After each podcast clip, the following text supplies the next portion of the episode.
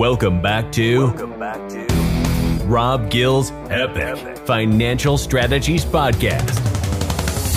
If you like what you're hearing and want to learn how to take action on your financial future, click the link in our bio to speak to us directly. To learn more about how you can achieve financial freedom, subscribe to our YouTube channel and follow Rob Gill all over social media. Financial freedom awaits.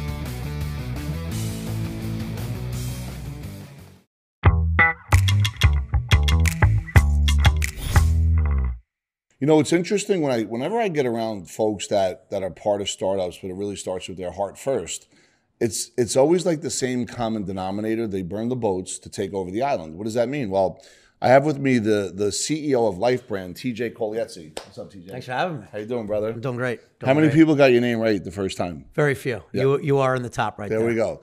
So TJ is the CEO of LifeBrand, but what's interesting is this was a passion for him long before the money, which we'll get into. And this is for all you entrepreneurs that are out there today. It really comes down to belief, understanding that it's not about resources, but being resourceful, right? Yeah, absolutely. And and what happens, at least, and I and we'll go through this journey together, folks. But what happens is doors will open up if you have unbridled belief and faith in what you're doing. As long as you're going to show up every day and not expect somebody to come save you. And I think in that space, there's a phenomenal journey I want to get into for all these good folks that check us out. And and TJ, before we talk about where you are now, which is massively on the come up, the scale is incredible. Can we talk about a little bit about where you're from and where it all started? Yeah, absolutely. I mean, I'm uh, I'm from Delaware County, Pennsylvania. People that don't know that, it's called Delco. Delco. Uh, just south of Philadelphia. Um, you know, nor- normal How far from Philly? Just so I know. 20 minutes. You- of okay, Philadelphia. got it, understood. so you had that you had that urban street and you were ready. Yeah, yeah, you know, just normal Yeah. kid growing up. Um, loved to play sports. I, I was always that like entrepreneur. I was that kid that wanted to do the lemonade stand on the corner. Uh, you know, I wanted to go buy and flip baseball cards. Yeah.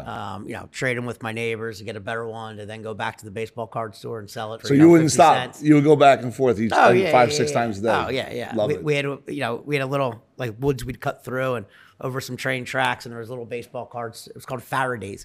It's not even there anymore. It's probably been gone for 20, 30 years. was that like a neighborhood thing? Like, it was like a little neighborhood card shop, real small. Yeah. Um, but we loved it, you know. Did you have any siblings growing up? yeah, I had a brother that was two years younger than me, so he'd, he'd make that walk with me a lot. Ah, and uh, we have a sister that's a couple five years younger than me. So you're the oldest. But, uh, yeah. So you set the tone. set the tone, but grew up in an awesome neighborhood. It was a new development when my parents bought the house. It was a ton of young families, you know, young, you know, husbands and wives with kids. There was about 60 kids on our block growing up.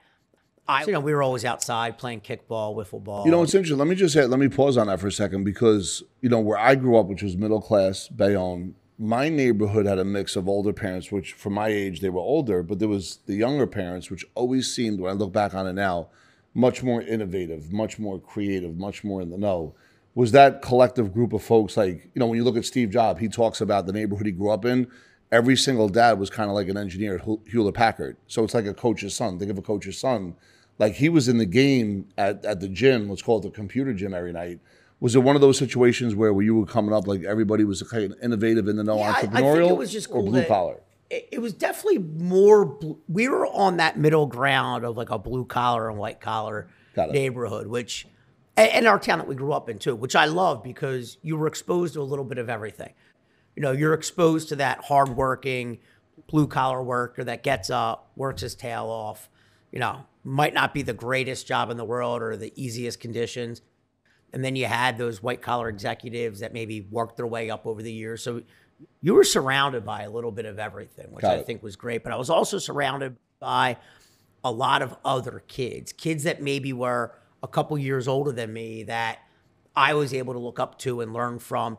You know, for example, one of them grew up across the street from me, you know, and he was that kid that was always, you know, because he was older, a better athlete, better at hockey. Everything we'd be playing out front. And well, he took care of you? Fast forward all these years, yeah, would always Yeah, take care of us. it. And now, fast forward, he's the general counsel of our company. Wow. I mean, I grew up across. happens. I mean, he was my confirmation sponsor growing up. Relationship Uh, it was a very. Catholic neighborhood we grew up in. I You know, there's other kids in our neighborhood that's the director of curriculum for our company that does all of our education. So there's kids that I grew up with my whole life that are now part of our company. and then you feel safe with those kids. But yeah, I mean, they're people that you know have been there with you your whole life. Yeah. And uh, I think anytime you're starting a new company, you need to surround yourself with people that believe in you and that you can trust because it's a long, it's a long journey. You know, first of all, it's amazing that you talk about, you know, you're still connect the connective tissue of the relationship capital of where you grew up is present in your life today. Yeah. So not knowing any of that story, and I'm learning this, folks, as you are. What's interesting to me is um, that's important to you. Like you need to know that people have your back. You need to know that that you could go do what you're gonna do. And it's funny, and I'm not level oneing, which is we call when somebody says something, you want to say the same thing. The guy that runs my day to day, I've known since I was eight years old Yeah. right? Blue collar neighborhood, same thing. And whenever I surround myself with folks that don't grow up with me, I, I, I look at them a little bit differently until I don't have to. You know, it's an interesting thing. So um, you get to high school, were you playing sports? Were Yeah, you, I mean, I played a- like, what was your whole world like? Talk about innovative. I'll give you a good thing. But yes, I played sports my whole life growing up. You know, I played a little bit of everything. I wasn't great at anything, but I was good at everything. And I Yep. played soccer, baseball, tennis, basketball, you name it, growing up. By the time you got to high school, I was really into lacrosse. and Our lacrosse coach only really wanted you focusing on one thing. So I Yep. played lacrosse all throughout high school. Again, wasn't the uh, best player on the team, but I played every single position. You know, I played defensive midfield, attack, defense. I was the emergency goalie, which I've had to do. Um, great sport growing up. I, I had a really good coach, Coach John Heisman. He was one of those coaches that parents either loved or hated Yep. because he was hard on the kids. He told the But truth. he- That's what it means. He told the he- truth, he folks. told the truth. If parents love or hate, they tell the truth. It's funny. Billy Gilligan, in the middle of a practice the other day, you know what he said? He said, "How come the parents never complain about their kid? They always complain about the coach or the referee." Right. It's the kid's fault. Yeah. You know, but I mean, he was one of those coaches that pushed us, you know, and you win. Like you play the game to win. No this participation whole trophy. Thing, like there's no participation. I mean, if we won a game 20 to 4, we were running suicides at the end of the game for the four goals that we let up. Exactly. And his whole thing was, yeah, you guys won. You did good. But that team wasn't that good. When you play a better team, Yep. there's not going to be that big of a difference. And those He easy sure We were goals. conditioned. They're not going to come. Yep. I mean, I've always loved that type of coaching. Um, you know, I mean, he he held kids accountable. Yep. If you messed up, you're not going to play. Yep. Um, but he also recognized people that were trying and putting their all in. Like I said, I was not the most talented or biggest kid out there. Yep. But I worked my. I was about to curse. I could see that, and he appreciated that, and he appreciated that. I'll be that guy going for that ground ball, and I'll get leveled by somebody. But knowing that my teammate can then go pick up the ball because I took let the other guy. I mean, I didn't take him out. He took me out, but it took him out of the play by him hitting me. And I So think you that's. were. So that's. But by the way, that that requires a lot of a lot to It- be able to know you're going to get hit, but now your team's going to score. But that's right? the whole idea. Like you know, Not a lot of people role think that way. Yeah. And uh, but talking about being innovative, our high school had an amazing industrial arts program. So Okay. think about woodshop. Most high school woodshop programs, you build a jewelry box or I don't know something little. I built a Victorian pool table. Wow. Hand carved Queen Anne legs, felted. I mean, like the entire thing. Did you know you were going to do that, or you just started doing? You know what's crazy? It started out as a bed, and I miscut a piece of wood, and the wood's expensive. You had to buy it. Like, yeah, look, my parents. I mean, we weren't poor, but they didn't have all Yeah. this money. You'd have to. I didn't have money to go buy the wood to make up for the bad cut that I made. So I'm Yep. like, all right, well, because it was supposed to be a big four poster bed, the tall post, Yep. and now it's cut in half. I'm like, well, I got to build something with shorter legs. Yep. And my high school girlfriend at the time had a pool table in her basement, an old one, that it was one piece slate. Like Mm. Got the it. slate is sometimes one piece. Yep. And her dad was like, if you can get that thing out of my basement, you can have the slate and build a table for it. So I'm like, oh, okay. well, that's what I'll Innovation. do." Innovation. Resourcefulness. Um, you know, to this, and again, talk about my my coach, my high school woodshop teacher, Yep. George Trout, incredible, the best teacher I ever had in my life because it wasn't about woodshop; it was about innovation, Mm. thinking. There was no plans. If I went to him and said, you know, hey, Mr. Trout, how do I build a table strong enough to hold this weight of the slate? Yep. I don't know. I guess you got to figure that out, don't you, TJ? Yeah. I mean, like there was no hand holding. It taught you to so- problem solve. That's right. Figure things out. That's work right. with others. Rely on others for information and help. And let me let, let me pause on that. At the moment when you're going through that journey, right? At the end, you know all the connective dots. But did you realize that was happening, or were you just going through the journey? You know what? I think at the time I did always notice that. Okay. I did always notice that this class was about so much more. It was hmm. about creative thinking. I remember How he did even you know told that us. though? I don't know. I don't. I don't know if just I was always in tune to that kind of stuff. But you know, the first couple weeks of his class, you, you don't touch a piece of equipment. It's all about safety, measuring. It's like classroom type stuff. And we were getting ready to take our first test. And he said, Look, I just want to tell all my students that I encourage you that it's okay to cheat if you can get away with it. And I'm like, What? and he said, If you cheat and I don't catch you, you come tell me afterwards, and I'll give the entire class an A. But if I catch you, you're getting sent to the principal's office and you will be in trouble for cheating just like anyone else. Hmm. And I'm like, why in the world? But he told everyone afterwards the purpose of that is to make you think really hard, to think outside of the box, to think about things that are problem solving. Whatever happened with that guy in life? He just retired after a couple, I think last year was his last year. Think I'm about still all the friends kids with he him. impacted. I'm still, I'm 41 years old and I am friends with my high school woodshop teacher. Dude, But that's uh, you know, he encouraged thinking. For him, it wasn't you didn't cheat. You thought of a way to outsmart and outthink the teacher. Yeah. So in life, you need to outthink and outsmart your competition. I agree with that. and it was just it was such language. a different way of thinking and encouraging kids. And look, I, I thought of a million different ways to try to cheat. But really what it did while I was trying to find all those different ways, and I'm trying to write down the answer Yeah. somewhere, I was learning the information. Yeah. And I was thinking. I never had the balls to go do it because I didn't want to get sent to the office. But he was pushing kids' boundaries and the limitations. Of Did anyone ever do. successfly do that to your I don't know. You know what? I don't like- remember. can I'm actually gonna call can we him and email him and find afterwards. out. We Let-. I'll, Yeah, I'll yeah. get that answer back to everybody. So it's funny because you know Alexa Criojo, who handles my day to day, she'll refer to something that you talked about, and like the language is a little bit on both sides, but she'll say it's sometimes it could be lazy and not in a bad way because she has come from the world and a lot of folks have come from this world where they're structured do the homework this way do it this way you know really the the educational economic really soldiers that are creating our country but the truth is you just spoke to my you just made it clear that that what i do is actually correct Yeah. that i get to the end as fast as possible by cutting out all the riffraff and i don't have to listen don't clink the status quo. I tell all my basketball players this don't clink the status quo. This is not Rumson basketball. And I think at the end of the day, what it really comes down to is understanding that, hey, listen, just because this is how they say to do it doesn't mean they're Doesn't wrong, mean- but, it doesn't mean doesn't it's mean it's the most it. efficient. Yeah. Right? And look, everyone's. My biggest thing I hate is when people say, "Well, that's the way it's always been done." Yeah, me too. Can't Well, stand it. innovation doesn't come from the way things have always been done. Yep.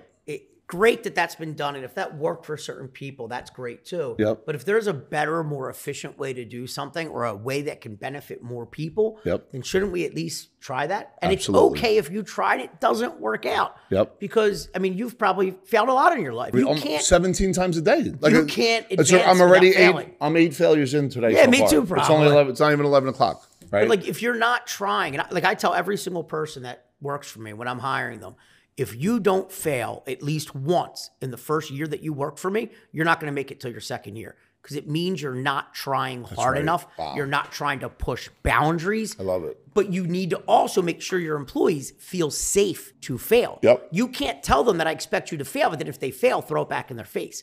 My whole thing is if it doesn't work, just admit it didn't work and move on to the next thing. Don't keep throwing bad time after me- bad results. You just said something great because I want you to coach me on this. Let me ask you a question because we have a really, which I'll get into and, and I'll explain to you more privately what we have, but our model inside the space that I'm in is completely different. How do you know the difference between failing up and someone really kind of just manipulating? And how do you coach through the difference? Right? Because there is a difference. Yeah, I, I think if I like to call it fake confusion, if you're failing up, which I love. the results will tell you that. Yeah. You know, the results of whether it's clients, whether it's revenue, whether it's the people around you, whatever the mission was, it's pretty clear if they failed in the right direction. Yep. And my big thing is if you're failing in the wrong way, just you need to be aware of that. How much rope do you give that though? If you like the person. I mean, as long as it came from the good place in them failing, and if they didn't see it soon enough, then some of that's got to come back on me. Some of that's got to come back on our other executives that we too didn't see that initiative they were doing is failing. Where the rope runs out is if it was clear to me that you knew this was a failing endeavor or a failing idea, Yeah. and you kept going. You Got wouldn't just swallow your pride and say, you know what, that one didn't work. Let me Yeah. move on to the next one because I let you fail, so you shouldn't have to feel like Yeah. you can't fail. Yeah, I, I think a lot of times in my specific question, it's about the person not overcoming fear.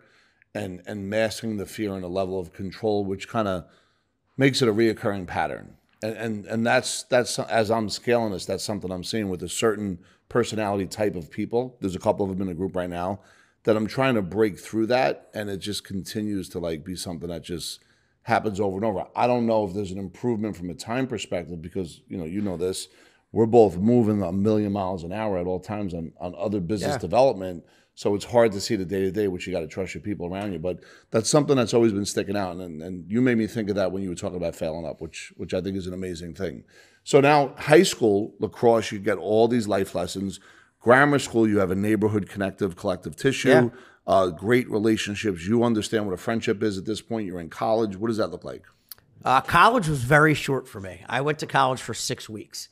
I um, I was always that person, and, and it's funny. I mean, you, you'll read about a lot of really successful people that either dropped out of college, or I forget who it was. It's really famous that says they dropped in to classes. They would just take the classes that they liked and wanted Yeah. to learn about.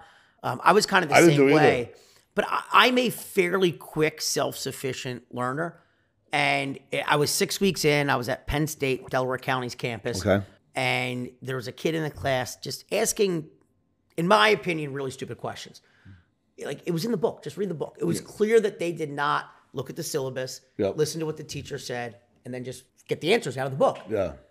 And in that moment, I was sitting there, and I've, like I said, I've always liked to work. I was always entrepreneurial. I said, I, I I can't sit through this stupidity. I stood up in the middle of class, and I know this sounds really arrogant or ignorant right now. I stood up and started to walk out. My teacher said, "Where are you going?" And I said, "I'm too smart for all of you," like a real jerk off kid. And I again, I, I, I realize now what that sounded like, but um, and I walked you backed it up? Well, here was the hardest part. I then had to tell my father, Yeah. who my father worked for the IRS for 30 some years. He worked for research and analysis, but he also taught accounting and business law at Gwynedd Mercy College and West Chester College. Got it. So I had to tell my father that teaches college students that I think I'm too smart for college. Yeah. Um, but again, going back, what I loved about that is, you know, my parents said, okay, good for you then. Go figure out life. That car that we were co-signed on, you don't have it anymore now because you're not going to go to school. You, you're a big boy. If you think you can make without college, go earn your own money. Yeah. And I love that. Like they never gave me that handout. And you know, I ended up getting, I needed a job. So I was actually out running one day and I was cutting through a parking So wait, lot. hold on. You, you left school and you're jogging. What was the gap? A week, a month, two months? Uh, this was Did you have fun for at least three a- weeks? Well, it was about a year after I dropped out of school. When I first dropped out, believe it or not, for a very brief period of time, I owned a delicatessen. wow. Um, it's called TJ Colaiezzi's Deli, and um, I was delivering there when I was going to college. Um, long story short, the guy that you know he had some health reasons, had to get rid of it. He's like, "Oh, I'll just I'll, I'll transfer it over to you. You can pay me back over time." But the fact that you knew he had health challenges and the fact that you were in proximity to that at the age of 18, just, I mean, that alone is pretty cool. And then Yeah. to be able to be as an 18 year old say, all right, I'll give it a shot. Well, now and it's here's not the an easy thing. When I say I'll give it a shot, anybody that was around, and if any of you that are listening uh, visited TJ Colaiezzi's Deli, you can vouch what a utter failure that that venture was. I mean, I ran that deli into the ground faster than anyone's probably ever run a deli into the ground. I had no business running a deli, but You learn what not to do. I took the chance, and that's Yes, what that's I'm a big believer that if someone gives you an opportunity, and whether you think you can do it or not, you take the opportunity and you try to figure it out. Well, guess what? That one, I was too young, too immature, not surrounded with enough of the right people, but I took the shot and I failed.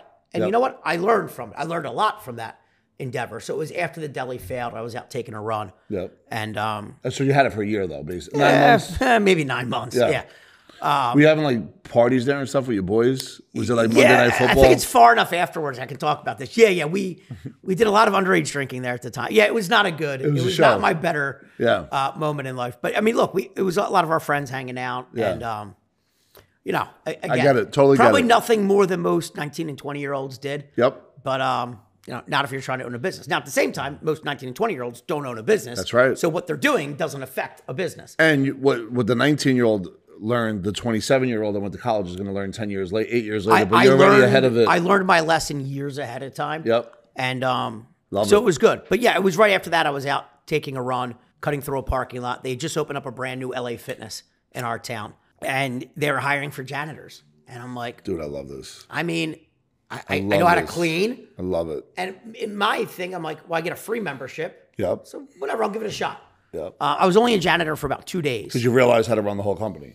Kind of. Or someone else saw the potential in me, really. One of um, the senior vice presidents of the company, his name is Mike Barton. I believe he's still with LA Fitness to this day. Um, Can I ask you a question? Yeah, I'm not making fun of Mike. Does that make you sad or does that make you proud that he would still be there 40 or 30 years later? knowing he was one of the most influential parts of, to me, he is an entrepreneur. Because when he started there, Yeah. they might have had like a dozen or so clubs. And he was one of that So he was group instrumental? of people Okay, shout to out. making them what they are. Got so. So yeah, he now, crushed it. I get what you're saying. Other there's other people that I worked with there Yes. that were just like a general manager of the club Yeah. that 15 years later are still doing the same thing And they could've- haven't advanced their career, haven't advanced their earning potential, haven't Yeah. advanced their learning, their knowledge. Them, I feel. Yeah. You Yeah, wish you wish wish you could give them the gift of what you know. Was he though has built this? Yeah. To me, he's an entrepreneur. Got he it. was one of the 10 people, whatever it is. But uh, you know, he pulled me aside because he saw me just you know BSing with a bunch of people in the gym. Because I mean, I grew up in that town. I knew everybody in there. And he's like, I see you talking to a lot of people. I'm like, I'm so sorry, sir. I'll get back to cleaning. He's like, No, no, I mean that in a good way. Why don't you think about doing sales? yeah. And I'm like, I, I know nothing about sales. He's like, that's where you're wrong. You do and you don't know it. He said, I just saw you talking to people. You have a great personality and you took a job to be a janitor. So you got to have somewhat good work ethic. I'm like, yeah, I think I got great work ethic. And he said, look, the only two things I look for when I'm hiring people are work, work ethic and personality. Mm. Because you can teach any reasonably intelligent person how to do any other job. That's right. But you can't teach personality and he can't teach work ethic. Amazing. Fast forward 20 years, I, I I hired people based off that too. I love that. So he tried talking me into doing sales. I didn't want to do it. He finally said, "Look, if you don't love it after a week, I'll let you go back to being a janitor." Fair enough. I gave it a try, Yep. and it, you know, it, You I- just I- crushed it right away. Like I hated it at first because what I didn't like was my manager. Well, my first day, she opened up a phone book in front of me, oh, and I remember she opened it up to the M's oh my God. and said, "Start calling people and see if they want a gym membership." And I'm Mm. like, "Uh, oh, okay." And I, I'm not that kind. I, I hated that. My, like for me, sales is interacting with Yep. people, building relationships. But my first gym membership I ever sold was to Mr. and Mrs. Monkman Monkman's that I had in the house. from. You know, Monkman, you, what you created years later is unbelievable. um, but then what I realized from selling the Monkmans was the Monkmans. I encouraged That's got to be a chapter in your book. Hold on. It's got to the say Monkmans. the Monkman. and they were an older couple too. But um, I encouraged them to bring me two friends within the first week that might want to. You asked for referrals right I away. Did. Wow. Because in my head, I'm like, I don't want to make any phone calls. So if I can just get them to bring people for me, maybe I don't have to make as many calls. And then they did, and I signed each of those two people up, and I said, each of you two bring me two people. Oh boy. And by the time I was about two or three weeks in, I wasn't making any more phone calls. Yeah. And my manager would keep you. But this goes back to Status people quo. that do things differently in status quo. Yep. You didn't make your phone calls today. You didn't set your appointments. Put myself. I sold more. I sold more memberships today than, than the whole club combined. Exactly. Because the referrals coming Exactly. in. But that's not how you do the job. I'm like, okay, but aren't I doing the job in a way that's Innovative, and she's feeling her significance. Yeah. Right. So yeah, I mean that's how I started in the fitness industry. I Love was it. I was 21 years old, and by the time I was, tw- I, I just kind of kept moving up. By the time I was 23, I was promoted to be a district vice president and over oversee opening of some new clubs in new areas of central Pennsylvania and then DC. And how many was that in total? Like uh, I probably oversaw maybe like four to six or seven clubs at a time. now during this time, were you like getting married? Were you in your relationship? No, what is all that? No, look I was, I as was this we're working single through? or dating at the time, but not Got with. it. I didn't meet my wife till later on, um, and I traveled a lot. They would bounce me around to open new markets, but also to troubleshoot underperforming clubs. Okay. and I still was. So how would you do that? Like for, for the entrepreneur out there, like, what are some of your troubleshooting techniques that you even applied today? Well, first of all, like I mean, if it was back then going into the fitness industry, the first thing I would always do for the first week or two is really sit back and evaluate the people that are there. Not say see nothing. what's going on. Yeah. See what the sales team's doing, the management team's doing, the front desk staff. Are they even greeting people when they walk in? Yeah. You know, are they even talking to people when they're walking through the door? Or are they just sitting there on their phone? You know, or are they having a side conversation? You can learn a lot about the dynamic of that because you know at the end of the day, most gyms are a gym. You know, like Yep. weights are heavy, pools are wet. You can get in shape anyway Yeah, but you want to be it's different the than the that other. make yeah. it. So it's you know one of the first clubs I worked at, that one in my hometown, that you know, what I was most proud of, and this wasn't just me, when I was an assistant manager and I worked with this guy, Patrick McGonigal, who was our GM at the time, there was only 87 clubs in the country. Now, LA Fitness has, I think, almost like a thousand now. There was 87. Wow. And So we were ranked beginning. number 87 out of 87. We were the most underperforming club in the country. Yeah, until And then within two months, we were the number one club in the country. wow. And like the, the gym didn't change. We didn't add new amenities. We didn't, you know, do anything different other than we added new people. We had salespeople that worked a little bit harder, that Yep. had fun competing with each other. Yep. We made sure our front desk was attentive. We made sure our members, when they came in, were enjoying the experience. But we made sure when they walked in, if that front desk receptionist said, Hi, Rob, how are you today? How was your day? That she genuinely meant it. And then would say, if you answered, ah, it was really, it was a really shitty day.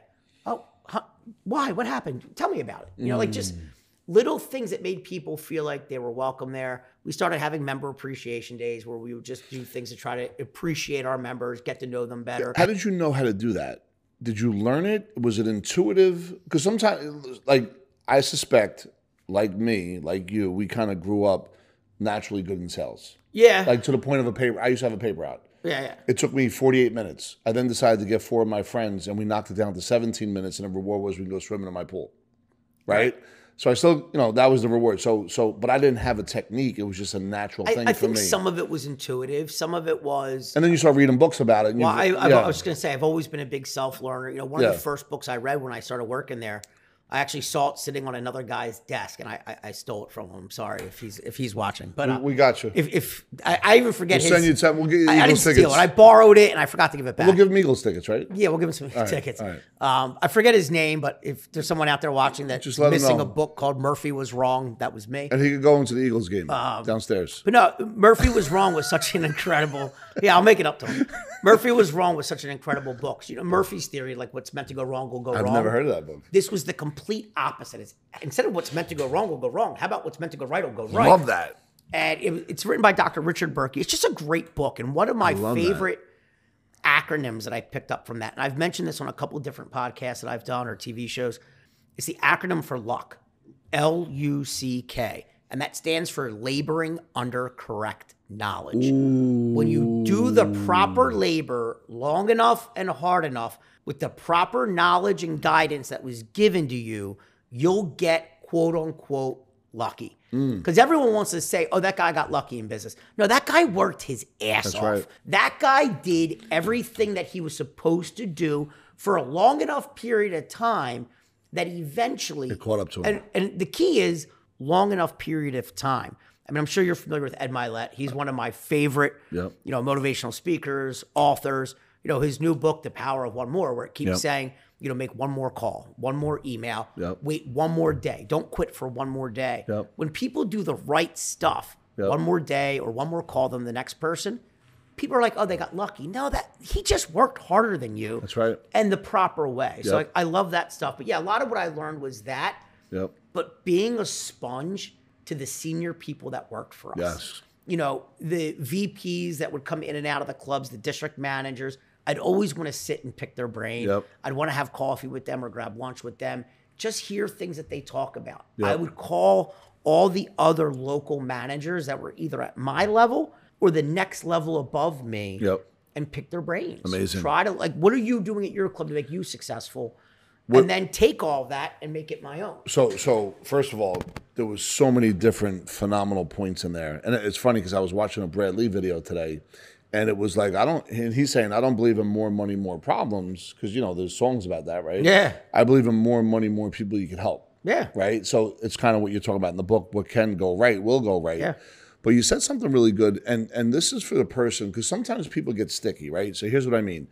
We both know that if you want to turn decades into days, you have to stand on the shoulders of people that have been there, done it. But you have to want them to share the information with you. If you're too aggressive in asking them information, right, they're going to recoil. At least I do if somebody's too too pushy with me. How were you able to influentially have conversations with managers and folks that had what you had, where they were willing to share that information with you? This is important for the person. I That's think this is a two part thing that's got to be from both sides. One is the overwhelming majority of the upper level management team at LA Fitness were so well trained and they were trained that it's your job as a manager to develop future managers. Wow. So that means know, the company keeps unlike- going perpetually. Unlike most places, a manager's scared that the person beneath them Yes. will take their job. LA Fitness taught you that person beneath you should take your job, So and then you you, go move take up. the next person's Yeah. job. So they wanted to share information with you, but I think Do you incorporate that in your current world? Yes, one hundred percent. Got it. Almost, we almost have entirely promoted from within at our company when possible, um, but also I worked my butt off for these guys. Yeah. So they felt indebted to give me that knowledge. Yeah. But also, I could be that feather in their cap that they could say they promoted. Yeah. Because uh, they knew I'd put in the work if Yeah. they just gave me the knowledge so that Amazing. I could learn. I love that. Um, That's and then it was just taking things that they'd say. Again, I, I would also try to be around them, even if they didn't know. You know, if they're having a conversation with someone else, I was that guy sitting at that next desk pretending I was working, but was really listening to what they were saying because I wanted to learn. I wanted to be a sponge. And that's why I'm a really big believer in the whole like uh, remote, and this might be unpopular opinion right now, but the whole ro- the remote work world doesn't work Not for me.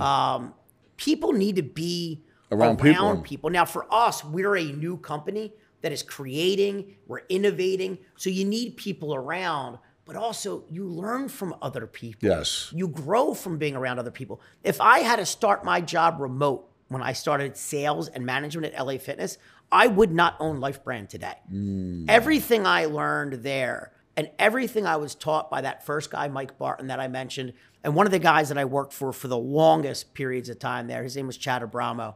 And again, another guy that's still with the company. I learned everything about management and sales from those two men. And there was a couple other ones along the way that I worked for that I learned a lot from, like that guy Patrick that I mentioned. There was another guy, Mike Ulibarri. I mean, there's all these, and I still know their names all these years later because they mean something to my life. I've everything they taught me is what I was able to take and apply in a different industry in a different Amazing. field. Amazing. Thank you for sharing that. I love the journey here. So, I mean, I, I want to get to LifeBrand. Is there any gaps between LA Fitness to LifeBrand that we could jump into, Uh, especially when someone said, "Hey, here's your severance. Go couple follow your dream." A couple real small gaps. One of them was after LA Fitness. For a brief period of time, I owned a small personal training company. So, why did you leave though? What made you leave? Uh, th- there was a period where LA Fitness was just going through the same growth that every company goes through, where, hey, you know, we have all these executives making all this money. We got to kind of weed some people out. Yeah. It just it wasn't the same as it was at one point. I had always liked feeling like I was actually a part of that company. Got it. You know, like the the founder and CEO of LA Fitness would call me from time to time. Yeah. I felt like I had a relationship. I felt like I was a part of something big. Bigger. Yeah. And eventually it got so big, it got more corporate, which is fine. Yeah. But that's where, like what we talked about earlier, the entrepreneur in me knew I could do more. There was a couple other people there that knew they could do more. So Yeah. long, we, we opened a couple gyms in South Jersey. You know, like they own the gyms, I own the personal training company of it. And much like the deli, I ruined that experience too. I was still probably too immature to own my own business at the time. What was going on though? What Uh, was the immature? Were you in or on the business? In other words, were you able to replace yourself, or were you too much in the day to day? I didn't train enough people to replace me. Got it. Um, I, I just wasn't That happened to me. as focused on being there every single day. You know, I was still focused on being a young guy that wanted to go out, Yeah. you know, with the girl at night and Yeah. uh, just wasn't as focused at work. But the key to that is, and something that has helped me with LifeBrand, the steps along the way that I failed, my deli, the personal training studio. I then owned my own little gym after that before I went to work at Crunch Fitness, a corporate job again. That failed. I don't think that one was as much me. It might have been a business partner that I had, but those failures, there's people from every single one of those failures in my past mm. that are part of LifeBrand today. So even though the endeavor failed, the relationships didn't. So you're great at I always did right by the people that worked for me. Yep. I always tried to do right for the people that I worked with or had relationships with. You know, the the guy that I um, had the personal training companies inside of his gyms. When I failed with that, you know, in the immediate thing, it you know tarnished mine and his relationship. Well, you fast forward, he's an investor in LifeBrand. He always believed in me and my ability. Once I could get to that point that I could demonstrate it. Um, and look, things I think happen over time and for a reason. I've I was having a, a conversation with Jake, who you know I knew you guys that watch this and are familiar with David Meltzer. Jake works with Dave Meltzer. Love this kid. Mm. Major You know, shout we- out to Jake. What's yeah, up, Jake no, Fletcher? Jake is the man, by the way, and so is Dave. But Jake is the man. Yep. And we were having lunch. And by the way, Jake, let me just stop for a second. What I love about Jake is he's not sticky, he's not disruptive. He lets the flow happen, and he also create. There's a space of non-control and and allowing things to develop. That's what I re- and every time I talk to him, there's always an elevation in our conversation, and it feels like I speak to him 17 times a day, but I don't. yeah. You know, yeah. that that's what I really enjoy about him because he sees the longer term picture, doesn't get caught up in the stickiness of the day. He doesn't. and that's the key. And he also wants to learn. He takes advantage of the incredible people he's surrounded with. Yeah. You know, we were having lunch in Vegas a couple weeks ago, and he asked me, which I thought was a great question.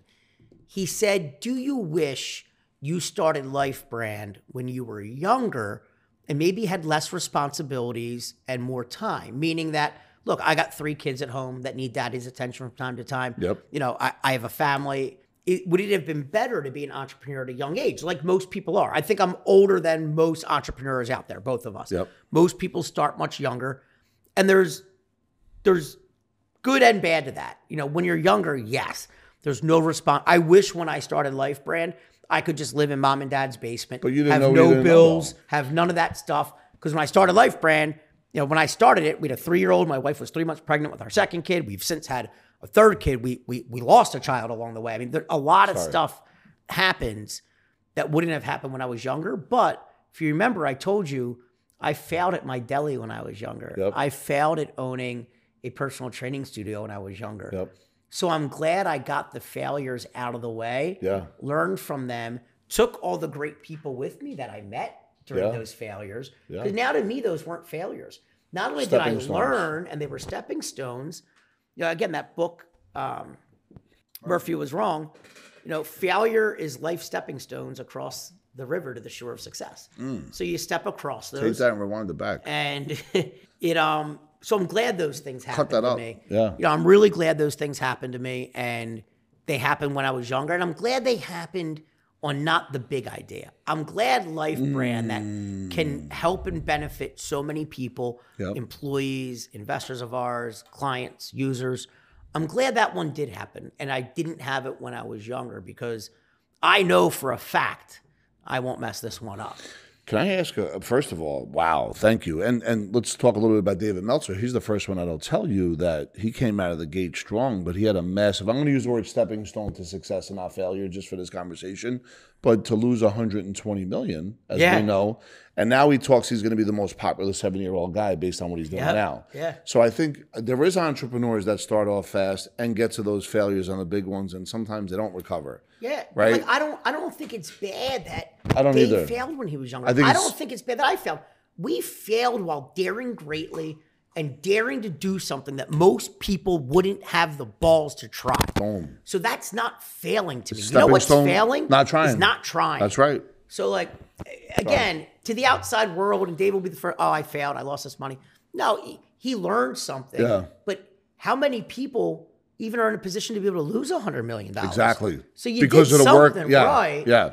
And he always gives his wife a ton of credit. Yes. You know, I, I give my wife and our kids a ton of credit because all of a sudden it's not about me anymore. It's Yes. about them. Yes. Everything I do is Yes. for them. It's I want my kids to be proud of dad. I want to be able to provide for my kids. Yes. So this is completely different now than single TJ running a deli Yeah. or running a personal and, training and company. I can relate to what you're saying because I know my wife gives me the leeway to do what we like. Sometimes I'm not home for a week or for 10, Yeah. 12 hours a day, and, and it is what it is.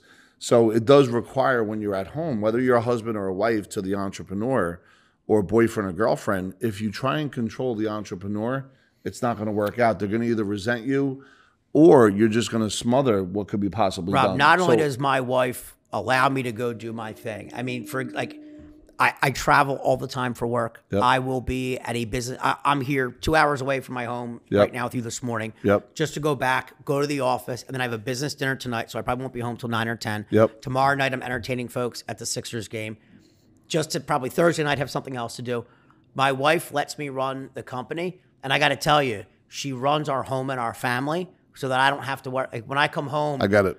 a- and let me tell you, what she does is harder than what I do. Not confused. And you know, I, I hate when people give a stay at home, whether it's mom or dad. I call them like, domestic engineers. Yeah, yeah. I mean, it's it's incredible. I mean, her job is hard. When I got home last night at six thirty, she had dinner there for me, and then she still gave all three kids a bath, got them ready for school this morning, while I was able to sit there and read and unwind from my day. Yeah. Her day didn't end when I got home, and her Yeah. day started just as early as mine. So Amazing. That's a hugely important thing. But also, my kids just remind me every day because look there's a lot of hard every day is a hard day for me i mean we're in such a fast growing phase Yep. we're not by any means there yet i don't know if we'll ever be there i don't think most companies are never like there it's hard every day Yep. but to come home and like to see my kids smile and know that like Yeah. all right this is for them it's Yeah. worth it so i'm gonna go like ed would say one more day Yeah. we're gonna keep doing Yeah. this and we're gonna keep figuring this out and there was a lot of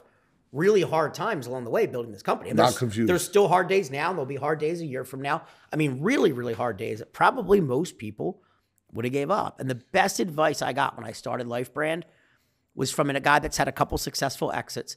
He said the only way you'll build a successful company is that when every single sign points towards you should give up, when your bank account points to you should give up, when your endeavors point that you should give up, is to keep going. And like Ed Mylett would say, wait one more day. Yeah. Because there were a lot of times along the journey of building this, man, I most people would have quit. Yeah. And maybe I quote unquote should have. Yeah. But it's seeing through that that I mean, look, I don't think anyone built something great that wasn't hard. That's right. So you got to get through those hard days, or Those are you're the not going to build something great. Those Yeah. are actually the gifts, right? Are. The adversity is life's gymnasium, right? And if we could accept that as a gift as it's happening, and that's always something I try and work on, especially when it gets tough. How do I look at this? Like if you if it would normally have taken me 30 days or 60 days, how do I shrink that down to one or two or three days? yeah. To really kind of shift my thinking and really kind of dive into it and accept it as a good thing, not a, not a bad thing. Yeah, no, absolutely. So, um, LifeBrand. Why don't we tell everybody what LifeBrand is? Yeah, so LifeBrand is quickly becoming the world leader in social media education, detection, and prevention. Social media is this amazing tool that connects the world that we all have that we're not utilizing to its full potential. Think about every big business out there. They spend millions, if not hundreds of millions of dollars on their brand, their reputation Yep. why aren't every single one of us doing that with our own personal brand? Because we all have a brand nowadays, thanks to social media, whether you like it or not. And I can tell you right now, whatever date this is, March 28th, 2023, five years from now, personal branding will be the biggest thing out there. So explain that like we're two years ago. What old. I mean by that is Yeah. Every one of us has the opportunity to build a competitive advantage for ourselves through our own brand thanks to social media. Yep. So I'll give you a good example. I have a four year old daughter. My office manager has a four year old daughter. They're best friends. They live in the same town. They're going to grow up going to the same school. If as they grow up, my daughter doesn't do anything bad on social media, just post typical things kids do about hanging out with their friends, food, going to the beach. But their daughter uses her social media strategically to build a brand for herself, posting high character things about athletics, academics, family, community, posts th- still fun things about her, but uses it to demonstrate how good of a person she is. Well, when they go to apply to college, nearly every single college in the US looks at your social media during the admittance process. Mm. So if those two kids are down to the last spot or the last scholarship, who do you think's getting it? Their daughter. She looks better online. and just like you used to hear people say they look better on paper because of their resume Yeah, yeah. or because of their college application, Yep. it's social media now. When they then go to apply for jobs, 90% of companies, over 90%, look at your social media during the hiring process. Amazing. So again, their daughter has an advantage over mine. So now not only do individuals need to worry about their personal brand, think about if you're a business owner and you have 5,000 employees. Those 5,000 employees are micro brands of your brand, whether you like it or not. Hmm. Because 98% of people have social media. So that means 98% of those 5,000 employees have their own personal social media. And what they're posting can have an effect on your company Yep. good or bad. So what companies are now starting to do is they're realizing that. And they're realizing we need to invest in all those tiny micro brands that represent our brand. We need to take those 5,000 liabilities and turn them into 5,000 assets. So what LifeBrand has developed, it's two things. The first part, which isn't the main secret sauce, but it's what starts, is we have the country's only nationally accredited course that certifies people on responsible social media use. It's called the Social Media Literacy and Wellness Certification. It's about a 60 to 90 minute interactive e course that teaches you not just what not to do on social media, but how to strategically build a brand through your platforms. So companies offer this course to their employees. Think about it. Every major company out there that you guys might work at, you probably to take sexual harassment training or sensitivity training yearly. You probably to take all kinds of different regulatory trainings depending on what field you work in. Well, you're going to be required to start taking social media education training yearly at your company because it's that important. Thing that's out there that has caused problems at companies, whether it be sexual harassment, whether it might be whatever else happens, social media is overpowering that now. If you go talk to HR managers or heads of human capital, they will tell you social media is one of the biggest problems in their workforce. Whether it's employee to employee, boss to employee, hey, that employee's friends with that boss on social media. They see what that boss did over the weekend. Now all of a sudden they're uncomfortable. And then guess what? They should be. Now, like what used to sexual should be. harassment used to only happen between nine and five, Monday to Friday. Now I work for you. I see something you post over the weekend. I'm not comfortable with it. That's a hostile work environment. Companies have to worry about that 24 7 now, thanks to social media. It doesn't have to happen at work for it to be a hostile work environment. Are you kidding me? No, dead serious. So Like the, the there's a legal side Oh, behind there's that. abs- you could post something that If could I'm- now maybe it's sexually explicit, maybe it's offensive to uh, women or a certain uh, you know minority or whatever it may be.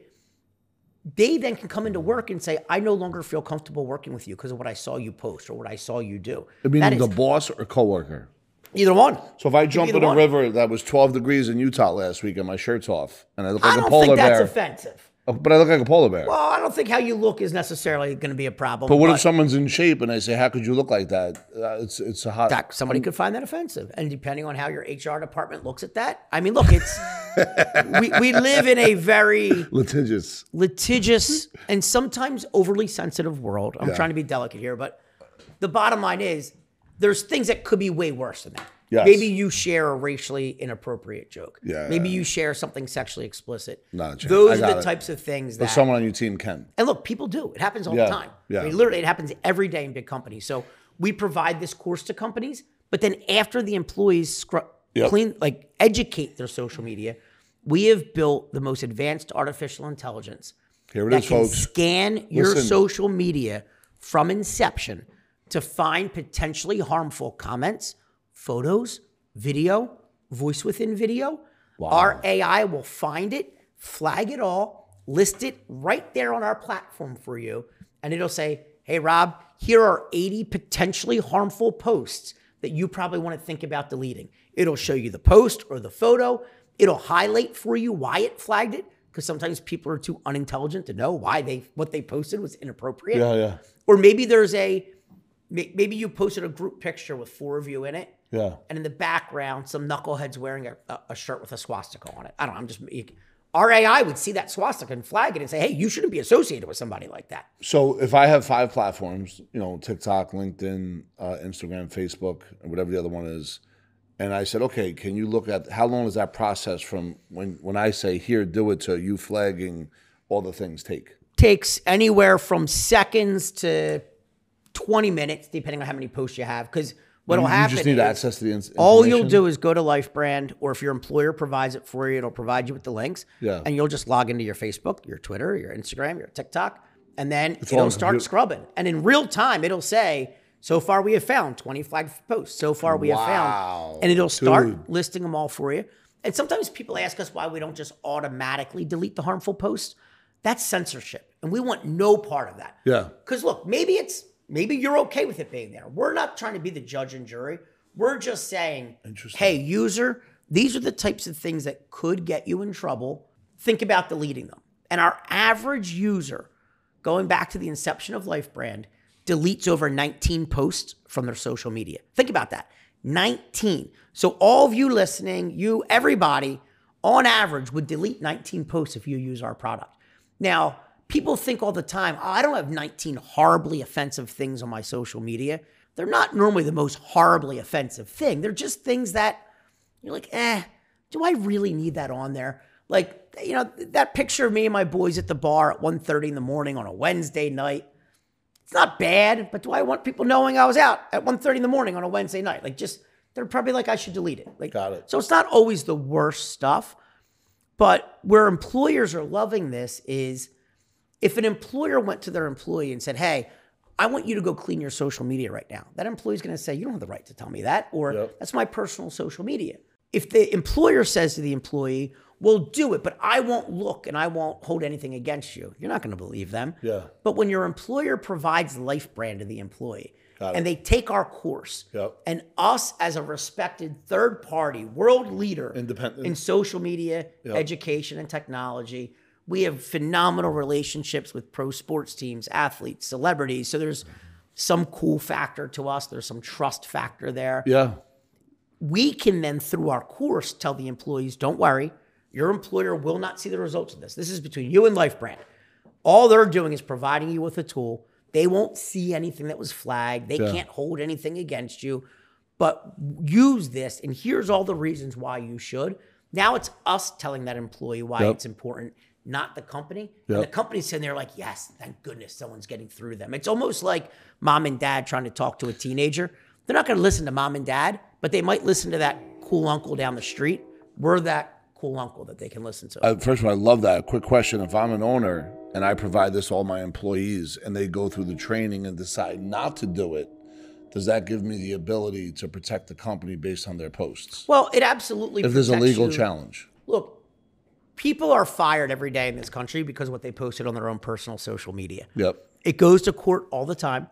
It has gone as high as the Supreme Supreme Court numerous times. yep, Every single time, the courts have sided with the employer, which Yep. is surprising to a lot Yeah, of people. yeah, people think, "Oh, well, I have the right to post whatever I want, freedom of speech." You absolutely have freedom of speech to post whatever you want, but your employer is entitled to the same rights of freedom of speech to not have your mm. speech affect their business. So as long as the employer had clear-cut guidelines in place, they Hmm. had a social media policy. If they provided social media training from LifeBrand, all the better to protect them. Yep. Now, if you fire that employee, hey, we had something in our handbook. We provided you with company paid training on what's acceptable and what's not. Yep. You still chose to go against it. You are fired. Yeah. The only time companies get themselves into trouble with firing someone because of their personal social media is if they're doing double standards. If me and you both do something stupid, but you're a top performer, so they keep you, Got but it. they fire me. Yep. As Not long as you're fair about it, companies are allowed to. And look, I, I was saying this to a couple of your guys earlier today. Freedom of speech does not mean freedom from repercussions. You're allowed to post whatever you want on your personal social media. You're right. It's your freedom of speech. But it doesn't mean that there's not repercussions that can come from what you post. It doesn't mean that you might not lose your top client. It doesn't mean that you might not lose your significant other because they're unhappy with it. It doesn't mean that your boss might not be happy yeah, it. that sounds like no participation trophies, folks. This is the real world. Let me It's the real world. Yeah. You're ex- absolutely right. so you got the you got the influencer out there that's a disruptor. Yeah. So let's say if you have a client that is an influencer, I don't know your client, you know, I'm- Right. not to get into anyone in specific, but they're a disruptor. Can you be a disruptor and still not have a overabundance of, of posts that have to be flagged? Yeah, look, that would be a question that would be asked. you can depending on your brand you know one of my favorite podcasts used to be the mf ceo with andy frisella and now it's you know real af you know he calls it real af you can imagine at what af. Much- stands for but AF, they like it here but you know i mean he it's af andy frisella i mean he doesn't go more than three seconds without dropping f this f that blah blah blah that's his brand so that's okay Yeah, yeah. you know we're not trying to tell people not to be you and not to be authentic Got it. but for most of the people out there, look, even him, he's smart. He doesn't go down those dirty roads of things that can get him in trouble. Yeah. He he'll F this, F that, but like the things that could be real controversial that could cost him maybe sponsors or maybe listeners. Yeah. He he tries to stay he will be real AF, but like there, there's always still a line. You got to watch. I mean, Joe Rogan's gotten himself into trouble. Yeah. And look, he's come back from it because he is who he is. He speaks the truth, and that's Yeah. he's okay if some people are offended by it, and that's fine. What we're just trying to help people with is most of us don't have that luxury. Yeah. You know, and one of the biggest things that gets people in trouble is politics. Yeah. I mean, think about it. it, it the, the political scene in this country is so messed up right now. Yeah. No matter what side you're on, you're automatically offending 50% of your followers. Yep. You might have just lost somebody that was about to buy a large package from you. Yep. You might have just lost somebody that was about to buy it. How do you balance to, that? I don't talk about it at all. Yeah, and it. I'll give you a great example. You know, we have a house in Ocean City, New Jersey. My neighbor has a flagpole that's right in the corner of our two properties out back. And he's been flying a Trump DeSantis 24 flag for two years now. I will not post or let other people post pictures from my backyard that have that flagpole in it. it. Not because of the candidates on it. I don't care if it was Biden. I don't care who's on it.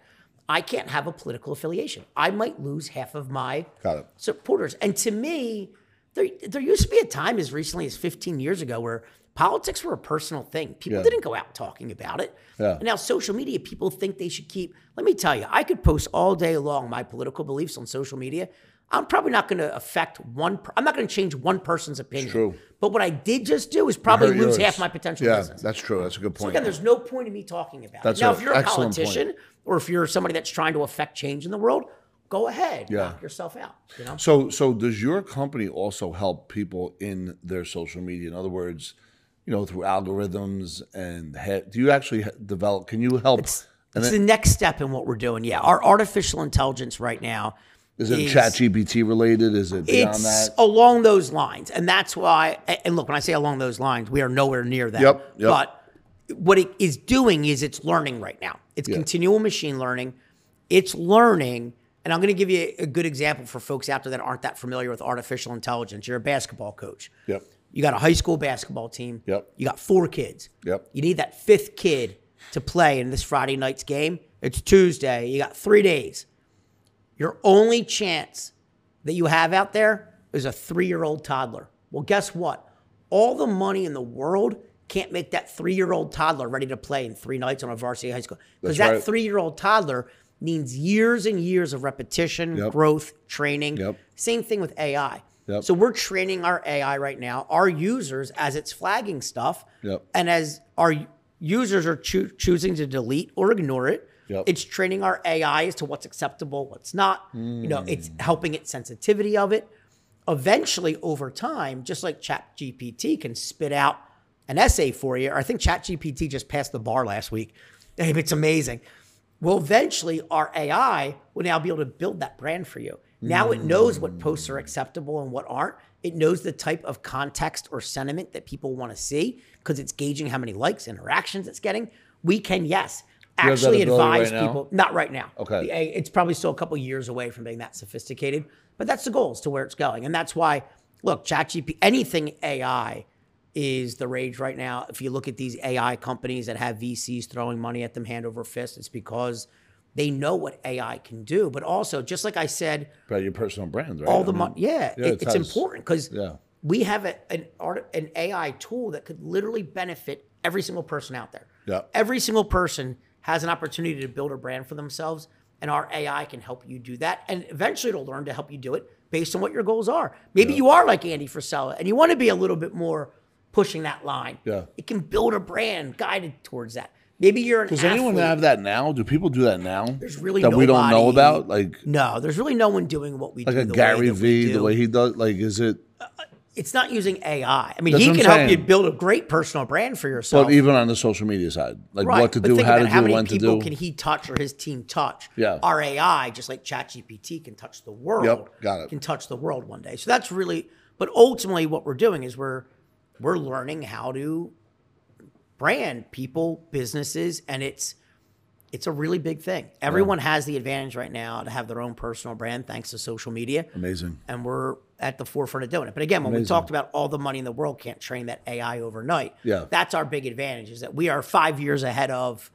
the next person that wants to do it. So Yeah. that ideally one day when that really big guy with all the money in the world wants to do it, Yep. hey, maybe they could do in two years what took us six or seven to Yes. do. Yep. But still in those two years, because of their distribution, maybe they could have made billions of dollars. That's where tech companies like us then exit and sell to that bigger player. Now, have you written a book? I've not. Okay, that's. I'm I sure that's going to happen at some point. I point. will. How, how can folks get in touch with LifeBrand if they want to kind of, you know, see if they want to hire Anybody can go to www.lifebrand.life to learn about LifeBrand on our website, Yep. our Instagram and Twitter, um, LifeBrand at lifebrand.life. Uh, me personally on Instagram, Twitter, I am Tommy J. Cola. Um, we, we'd love for people to reach out. Love talking to everybody about it. And um, I think we got a great platform that every, and it, the best part is every single person can go get a free social media check right now. You Really? can go to our website and for free connect your social media accounts Flash this up. and we will tell you for free how many potentially harmful posts you have. What's and then the you can pay website? to upgrade www.lifebrand.life. so for folks that are going to say, "Hey, listen, let me let me go check it out," are they protected? What's the protection on? 100% Yeah. protected. I can't even speak to all of the security that we have. I'd have to get our chief data or uh, technology or product officers out here. But um, yeah, no one can see the results. Even me, as the CEO and the founder of the company, Yep. I have no idea of knowing who's posts or what. Yep. You know, our AI sees it and it's protected that way. It's protected so that, you know, if, if Brad Pitt decides to come scrub his social media with us Yep. and I fire one of our data engineers one day, they're not posting Brad. I mean, no one can see the results of it. It's completely just between you and you, you and our AI. Can I, can I ask another question? Yeah. Because I get this a lot. So if you wanted to scrub your followers, does this do it? It does not. Okay, Our whole it. thing is we believe in the person being in control. Got it. We want you to know what's happening. We want you to consent to it. We want you to. Well, that's what I'm saying. If you if you have bots as followers, would this be able to find that? Uh, as of right now, no. Yeah. It will in the pe- in the Okay. future. We'll be able to identify Yeah, that. because a lot of people ask those questions. So, so there is safety. Obviously, if you really want to protect yourself from something that could happen three years from now or three years ago, and if it's for free before the upgrade, you should always go check it out. I think that if anyone has any questions, please put them in the field. Also, if you want to learn more and you want to speak to one of us to directly hand off, go ahead and I'll click the link below, obviously, and you can talk to one of the folks at Epic. So, where, where do you see yourself in the next five or 10 years based on this is an unbelievable journey? And by the way, to get to where you are today, let's not forget four years ago, you had to pawn your wife's wedding ring, wedding Yeah. ring when the company first started. And there was times when, um, you know, the wall was right in front of you, but you persevered through it. Yeah, look, no, there was a lot of really hard, like most entrepreneurs at the beginning. I mean, we went all in. You know, my my wife and I maxed out every credit card, sold personal belongings. Like you mentioned, we, we pawned our engagement ring at one point. Um, we did everything we had to do to keep the lights on and keep these guys, you Yeah. know, the, the team working. People we first. had really great partners along the way. You know, we worked with a firm out of Prague called Oaks Lab that built our initial product um, that worked with us for over three years. Let me tell you, Rob, there was a lot of times we couldn't afford to pay them. Yeah. Because I mean, I, investors would keep saying, "Well, hey, if you can build it and prove you can do it, we'll give you money." I'm like, "Well, I need money to build prove it, to it. prove it." Like, Yeah. you know, there was a lot of times we'd run out of money, and I mean, Theo, Jake, Andy, all them guys at Oaks Lab, dude, they always worked with us. I mean, one of the turning points for our company was in late 2020. We had an opportunity to pitch our company in a pitch competition to Kevin O'Leary from Shark Tank. Yep. This was through Start Engine, their equity crowdfunding site. It was the first ever pitch competition. Now they do them quarterly, but it was the first one they ever did. No, almost 1,500 companies applied. We were one of five finalists to actually pitch Wow. Kevin O'Leary in a live Shark Tank style pitch competition Amazing. we ended up winning that competition. You know, so the the validation from Kevin O'Leary of picking us, me and him then And appeared. you needed that. yeah, you absolutely own- needed that yeah. for my own thing more than right. anything. That I'm not some idiot. Like, Yep. all right, we have something here. I get it. Him and I then appeared on Yahoo Finance a couple weeks later. I mean, that was rocket fuel for our company. But what a lot of people don't know is a month before that, we couldn't afford to pay to get the product built. We were almost at the finish line, and we almost wouldn't even have had it to demonstrate to Kevin O'Leary. Yep. But that team at Oaks Lab, the founders, I, I just meant Jake, Andy, Theo, they said, you know what, TJ? We believe in you.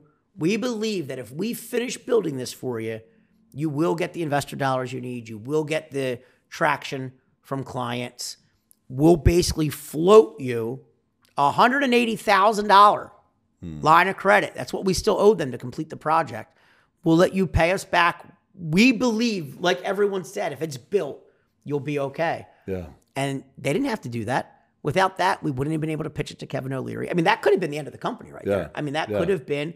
But then because they built it for us and we were able to demonstrate it, Amazing. we were trying to at the time raise a million dollar seed round. Yep. We ended up oversubscribing it and doing almost two million dollars that we mm. never would have been able to do. And then we immediately paid them back Had it not the full amount, for- even earlier than we were supposed to. But had they not built it, I wouldn't have been able to demonstrate. So again, it goes to show I can have all the, you know, keep going mentality that you want. You got to surround yourself with the right people. I surrounded myself with people at Oaks Lab that believed in us. You know, our first two employees, you've met Lexi before. Lexi's our senior vice president of marketing. Yep. She worked for us in those very early days Yep. where she was never getting a paycheck or rarely or sporadically, but always still believed in the bigger thing of what we were building. Gemma, our chief operating officer, I mean, she went to school for um, pre law and cybersecurity. Like, this is right in her wheelhouse, what we were doing.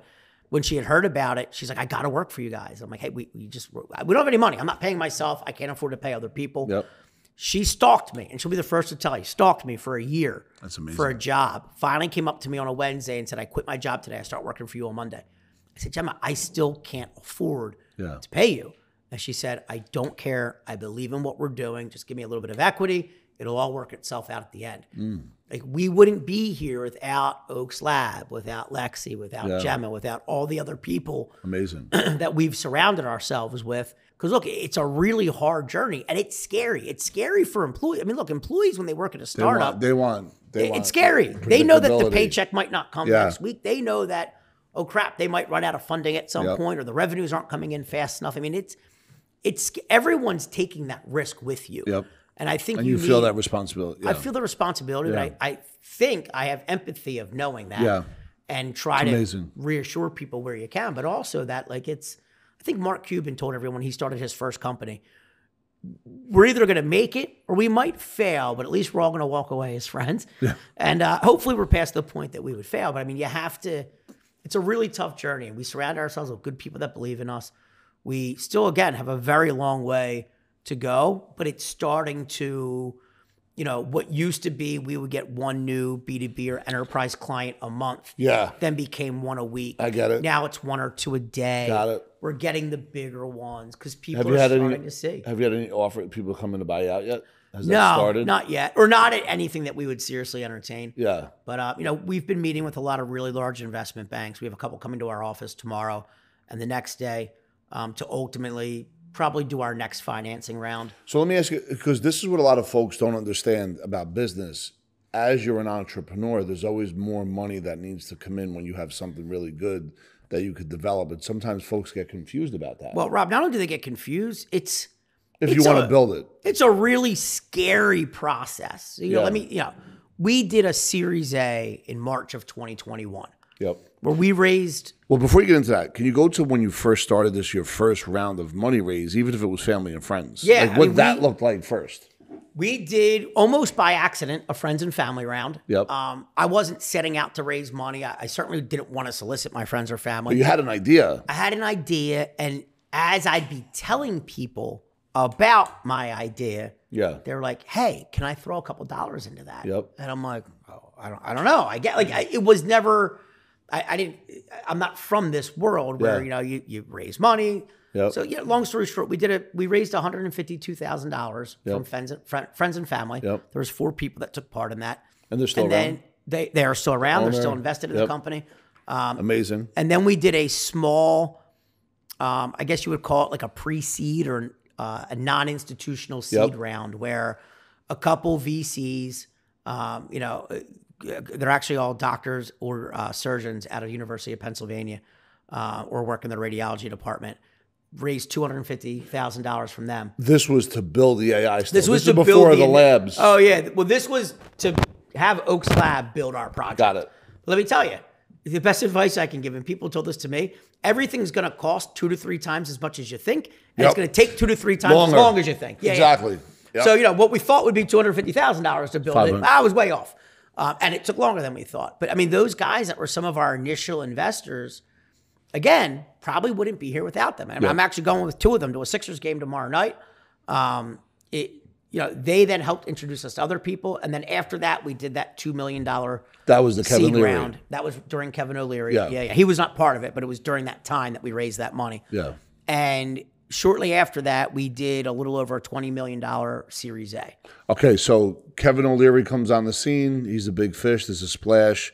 that creates more momentum that leads right into the next wave of momentum. Leads right into the mess wave. which is 20 million. Yeah. whatever you could disclose or not, it's all good. Yeah, but and I, I won't get into the did they reach out to you? Did you reach out to them? How did they that? started coming out to us when Got I it. when I did that two million dollar round. I turned down almost eight million dollars worth of investment. Got it. Because I would have had to give away the whole company at the valuation we Yeah, were doing at the time. Yep. Um, so that's what started that next yeah. round. And you know, I'm not going to get into the individual names or institutions Yep. that took part in that round, but I mean, there are very influential people from some of the biggest investment banks in the world that are invested in this round. Which means they We believe in what you're doing. They believe in what I'm doing. They have a pro sports. We we have a pro sports team owner invested in this. We have the former chairman and CEO of a very large um, investment bank that Yep. is invest. So I mean, these weren't just idiots with checkbooks. These are people that validate ideas like mine for a living. Did they knock on your door at that point, or were you? It was a little bit of both. Okay. It was they knocked on mine. We strategically reached out to some people that we know. Yeah. You know, I, the one name I don't mind mentioning because he openly talks about it all the time. David Meltzer invested during that round. What round was Um, this? The that was our Series A, the twenty million dollar Got round. Yeah. And how did he find out about it? Uh, you know what? Were you? Was he coaching you at that? point? no, one of my sales guys cold called him Amazing, and said, amazing. my guy, my boss needs to be on your podcast. And they actually ended up getting Jake on the phone. And they were going to be in New York anyway for something. They're like, you know what? We'll actually come down to your office in Philadelphia and we'll do a podcast. I mean, my guy called him out of the clear blue. I have no business being on his show. Uh, I mean, we were very early stage then and ended up coming down. We did a great podcast for his podcast um, on the playbook. And um, So one, One of your thing led to people called them. yeah. That's amazing. But had the balls to just say, I'm going to take a shot. Yeah. And um, and he, some of the shots people don't answer the call. Some some do. Yeah, But we have we have several pro athletes um, that are invested in that round. So I Any mean, basketball players or just football? football and baseball. Okay. Uh, were in that round. Yeah. Got it. Um, so I mean, we we had the right people, but now here's where it gets really tough. You raise twenty some million dollars. People don't give you the money not to spend it.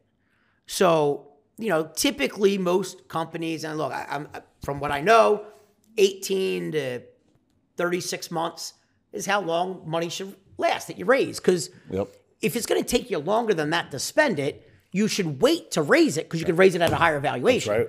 But also, you didn't raise the money not to, it. spend it, Yeah. because otherwise you would have you you diluted people for no reason. Yep. So this is where it gets tricky. You start scaring the crap out of people when you got to spend twenty million dollars in twenty four months. What people So are we the- talking about? I'm talking Your maybe like internal earlier- people. Some may be internal, some may be earlier investors that when they invested, maybe didn't see the whole. They obviously saw potential if they invested, but they didn't think, "Holy crap, this could be a real tech company that's going to go through a Series A, a Series B." But what are they nervous to about? see you go well to see someone going from spending two hundred thousand dollars a year Yeah. to ten million dollars a year. But they think it's going to burn or something, Well, or just people get nervous, like, oh, you're going through the money fast. Yeah, that's kind of by design, you know. And, Yeah. and for people that are used to venture investing, they get that. yeah, But for people that aren't, again, that can be scary. And Yeah. then people have opinions as to how you should spend the money, you know? Yeah. So it's it- it ah. gets really so you got to deal with personalities over prin- principles over personalities. and you got to deal with people that maybe have built other types of businesses that Hmm, everyone's yes, right. would have spent the money in their way differently, and I Yeah. agree with them. But for what we need to do, this is how it needs to be spent. So it's Yeah. it, it gets tough, and then you know here we are. We're we're going to be doing a large growth round in the near future. You know, Now, what's So the difference between a Series A and a growth round, Series A is typically or I the mean, twenty million? The twenty million for- compared to a growth. for most companies when they do that Series A where we raise the 20 million. Yeah. Again, I can't speak for all of them, but they're they're typically either coming out of being pre-revenue Yep. or they've done a few million dollars worth of sales. There's some traction. You Yeah. know, it's Proof not of just- concept. There's some proof of concept. Yes, it's not just like a pipe dream that Yep. we maybe could do this. That's venture money.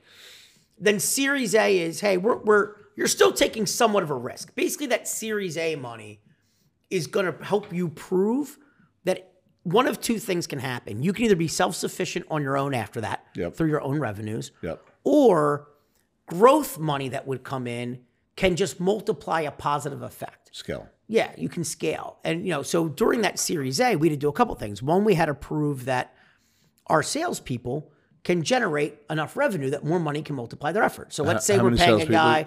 We have Sorry. It's only six right now. It's going up to about 10 or 11. And then we just show. hired a couple so more people. similarities. Not even funny. Uh, just hired a couple more people.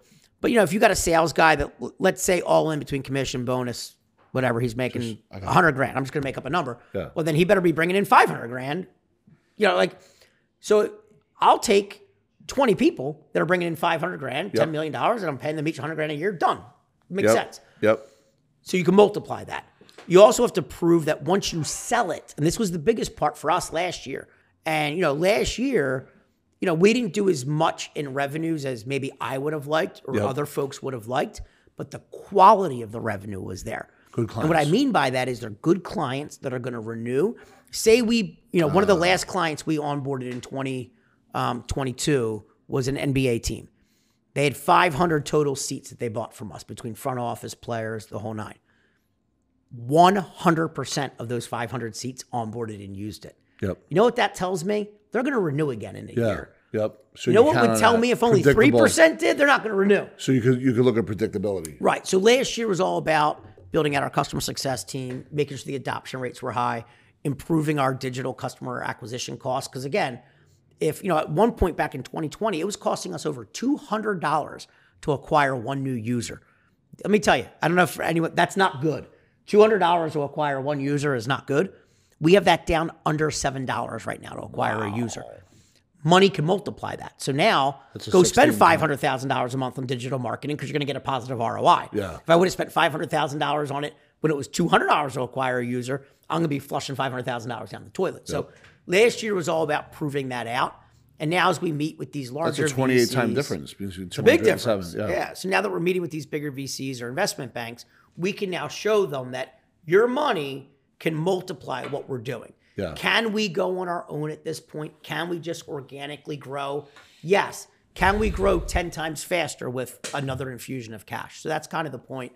But again, that's Is that what you that's want? Scary. Yeah, we I want to do one more round. Okay. I I think we really could benefit Just one more.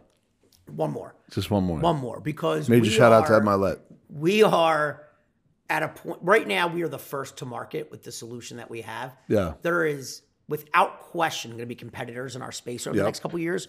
So we want to dig as deep and wide of a moat around us to keep our competitors away. Yep. and more cash can help us do that. So that by the time there are competitors we can just buy those guys up or acquire those littler guys. Mm. or by the time the really big guy wants to come in well then they can acquire you. they can Okay. acquire us So it sounds like there's a game plan and a strategy. That sounds like life has taught him what to and not to do. And it sounds like he went from a gym membership to an AI company, technology. I mean, that's a whole other conversation, maybe for our second webinar. Yeah. to be able to kind of get into, not webinar, a podcast, to get into why you, I don't know how it happened, how you went from a gym owner to like creating this whole AI thing, which is incredible. I can tell you, kind By of, the way- anybody out there that thinks, you know, that's not my space or I can't do that.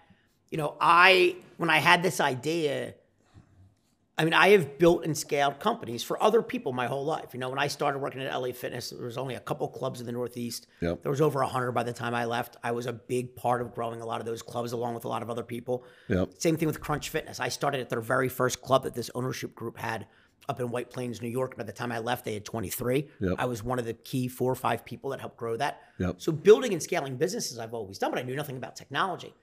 So when I had this idea, I actually pitched this idea to someone else to build it. I said, "You should build this because Yep. we needed this solution."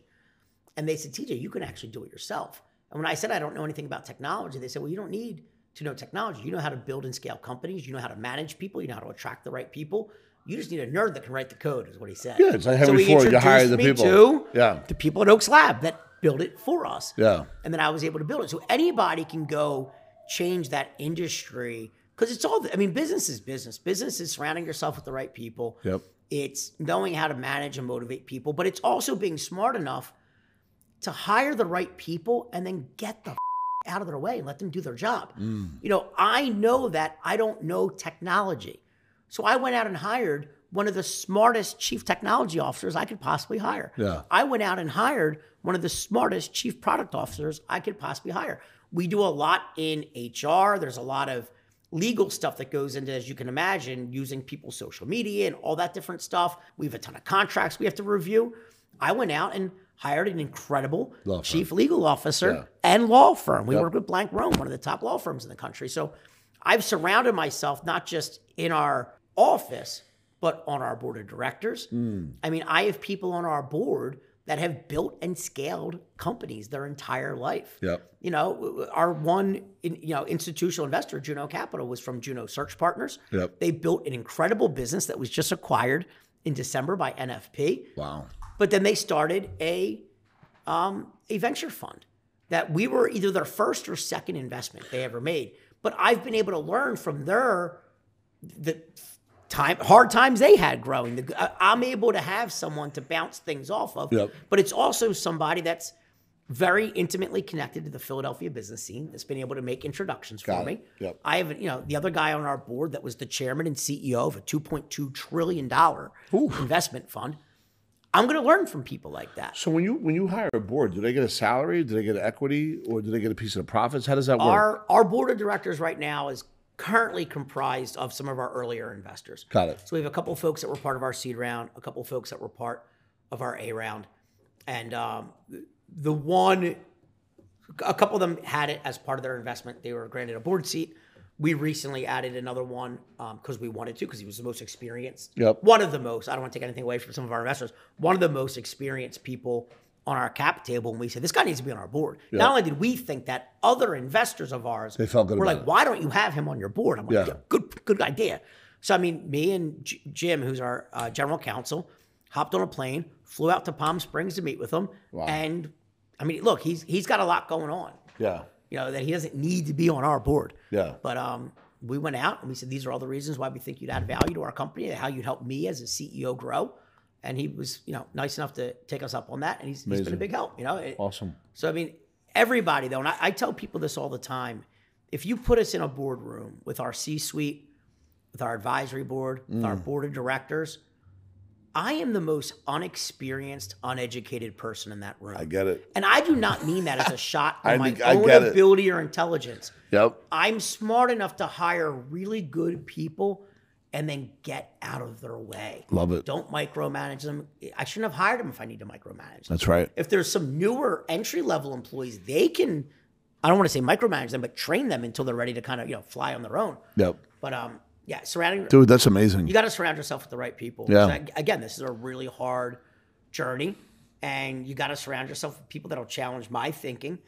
You know, just like I tell everyone I told you earlier, I tell everyone of my employees when I hire them that you better fail at least once in your first year. Mm. You also better tell me that I'm wrong once in my first year. Respectfully, don't, you know, pull me aside and say, Mm. yeah. hey, TJ, Look at it this way. I don't think this is what we should do, and this is why. Yeah. Come to me with the why. To find I the problem in solvable terms. Yeah, yeah. Our chief operating officer, Gemma, tells me I'm wrong more than anybody I've ever met in my life. More than my wife tells me I'm wrong. And one of two things will happen. I'll either be able to articulate to her where I was coming Why from. you said- yeah. And she'll say, Oh, you know what, TJ? New Now I see it. New information. Yeah. Or she'll tell me why she thinks the other way makes more sense through actual data or a you know educated argument. Yep. And I'll say, you know what? You're right. And I have to admit, we probably go with what she said more times than what we Yeah. go with I said. That But- means you got the right person. But again, it means I, I don't want to hire people just to say yes to. Yes. Challenge me. Yes. But we should all be learning from each other. And again, I hired you or you or you Yeah. because you're smart. Yeah, So I want your ideas. Yeah. you know? So don't just challenge the guy that or the gal that you work for. Challenge with evidence of why, which we call from Tony Robbins, define the problem in solvable terms. Don't just say no. Saying no, you become useless. No Right. Oh, yeah. You become someone that's expendable at some point because now all a sudden somebody else is going to say yes to what you're saying no to. And when you have an innovative boss or an entrepreneurial boss, they're not going to want to hear that. Give Great. me the I reason or the logic as Yeah. to why you're telling me no. Yeah, I love that. Um, that was tremendous, dude. I can't thank you enough. By the way, once again, can you just give your website again? So Yeah, can get in touch lifebrand.life. Please check it out. Every single person can get a free. Yeah, So I I, mean, it. what do you got to lose? Yeah. I mean, go get a free social media Yeah. check. If you don't want to delete the stuff, don't delete it. But I mean, it's Gives again, our average user deletes 19 posts. It is worth getting a free check. How many users do you have right now? Approximately. Not to hold you. I, I couldn't even tell you, or they might not want have? me to tell you. They don't like us sharing a lot of that information. Okay, that's but cool. um, I, I can tell you. Well, I, better question. What is the avatar of you? Like, is it a is it a small company, mid company? Like, can anybody do it? Is there a certain- anybody, any, in, I, I can tell you, Any individual can go do this. Got we it. have high school kids Okay, to cool. white collar executives, Great. but So businesses. it's affordable for all, like major businesses down to. businesses we have everything from five person hair salons as clients There you go. to publicly traded banks Love it. so yeah There you go. Unbelievable. Well, listen, dude. First of all, go ahead and click the link below if you have any questions. Feel free to ask any questions. If you have any, um, you know, specific videos that you want us to do, if you want me to reach back out to TJ and learn some more stuff, I'll be able to do that as well. But I can't thank you enough yeah for coming in. no, dude. thank I- you so much for having us we always it. like sharing our story and And I can't wait to go to a Sixer game. I am a basketball fan. I got as you well for- as a football fan, but with you though, I want we to go got to you i got you for sixers I want you to go. We'll go to a playoff game. Yes, love it. Anyway, thanks for checking us out. And LifeBrand is where it's at. You might as well learn them now while you can because they're blowing up like you knew they would. Probably not a good social media thing, but anyway, it's all good. And uh, dude, I can't thank you enough, man. yeah Really, dude, I thank you so enjoyed much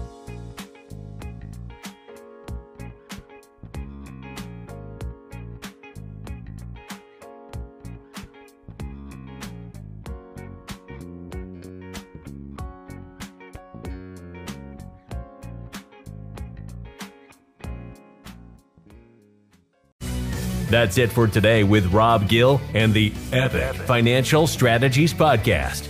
Be sure to hop to iTunes or Spotify to subscribe and tune into all the podcasts. Also, be sure to follow the Rob Gill YouTube channel and Rob Gill social media channels.